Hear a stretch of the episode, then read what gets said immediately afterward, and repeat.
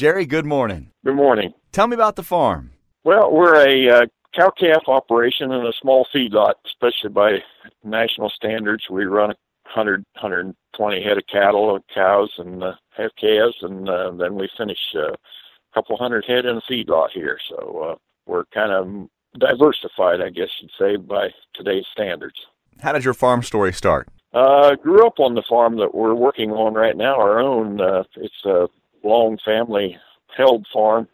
Uh, moved back here to practice veterinary medicine and uh, kind of retired from that and uh, went into farming full time. You talked about being a smaller cattle operation and cattle prices. You know, two, three, four years ago, cattle guys were really happy with the way things are going. And since then, things have kind of gone a little bit uh, downhill from there. What's the current state of the cattle market in your area? Well, we hope we're at the bottom. We've been in free fall for a number of years. Of course, when the western states had the drought here three, four years ago, and uh, they disbanded a number of herds and reduced, and uh, so everything's supply and demand forced the price of meat up and uh, beef. And uh, once we got through that drought, we responded by having more cattle. And uh, again, supply and demand says when you have too much of something, the price falls, and it has taken some very significant drops, probably in the nature of 50 to 75 percent in some situations for calves and uh, finished cattle. So, yeah, meat's a really good buy for the consumer right now, but for the producer, it's uh, kind of tough times. But we hope those times are past us and uh,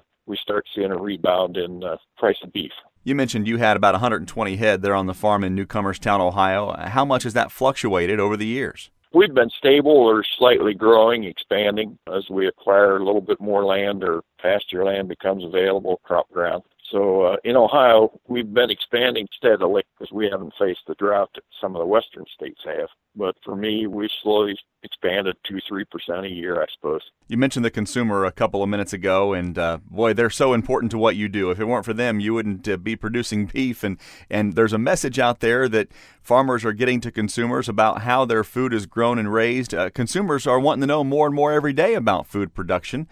So, how do you approach that uh, with consumers there as a farmer? We'll talk about how you approach it as a vet here in a bit, but as a farmer, how do you connect with those consumers? Nationally, one of the things we do is have what we call a checkoff, where a certain amount of each head, a dollar or two dollars per head, goes to uh, promotional efforts nationally and internationally. Of course, uh, locally, we just talk a lot to our neighbors, to the folks we uh, come in contact with, and uh, I'm involved in both markets. I sell to uh, a large operation that slaughters a number of head per year, and then also I sell some freezer beef. So uh, I deal directly with consumers that way and folks, and uh, can address their concerns about the way the beef is raised and the quality and health of the animals and all that kind of thing. Animal welfare has been a topic that's been covered all over the country, but in your part of the country, there in the eastern part of the Midwest, you developed an Ohio Livestock Care Standards Board. The state put that together a few years ago. Tell me about that. You're you're a part of that board. Yeah, that was a uh, actually it was a ballot initiative and uh, created a uh, addition to the Ohio Constitution to create this board, and uh, that was back in 2010. So I guess it's six seven years old now. Farm Bureau was a big supporter of that, along with a lot of the other uh, commodity and uh, farming organizations. And the idea was to get a broad group of uh, folks together, not just farmers, not just educators, not just veterinarians, but uh, for instance, the board that was created has someone that's uh, involved with the Ohio Food Pantry. Uh, we have a couple folks from local humane societies on it. So it's a very broad panel of 13 folks, being more than just uh, farmers or, or veterinarians. What are some of the issues that have been looked at and tackled over the last, as you mentioned, seven years?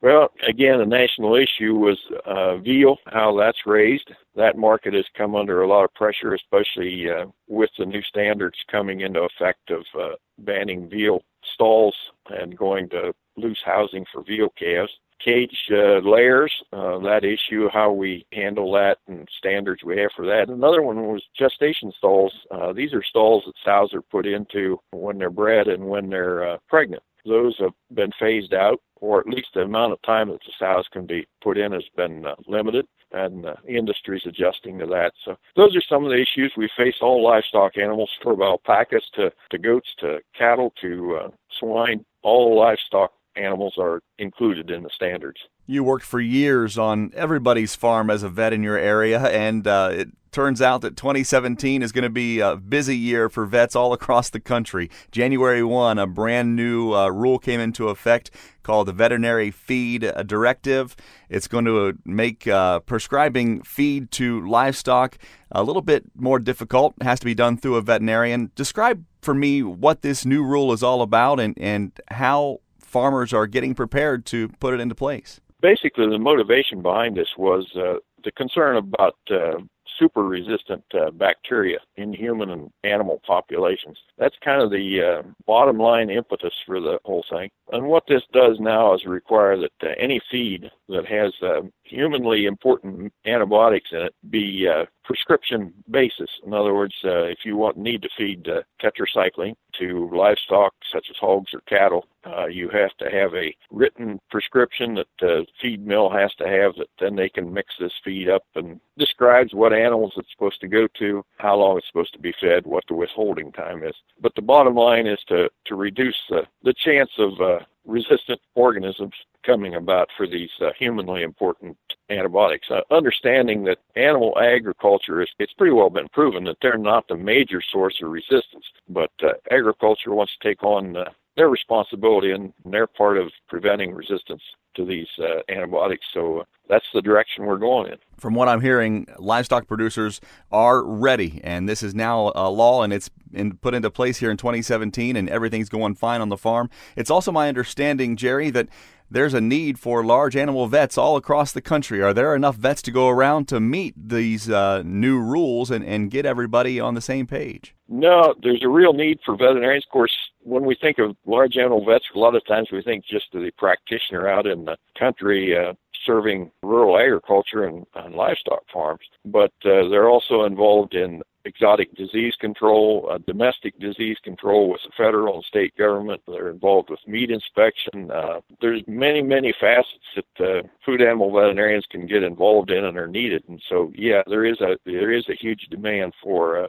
food animal veterinarians, and we know that a uh, very large percentage of the students graduating end up in pet animal or small animal practice. So, yeah, there is a limited number of graduates in in food animal production. Jerry Lahmers, he's from Newcomerstown, Ohio, Tuscarawas County. That's the uh, eastern part of the state. Jerry's our featured farmer this week, and uh, appreciate your time and, and all you do there on the farm and all you've done on the farm over the past few decades. And thank you for being a part of Farm and Country Radio today. It's a great group to participate with in agriculture. There's no question about that. Thank you.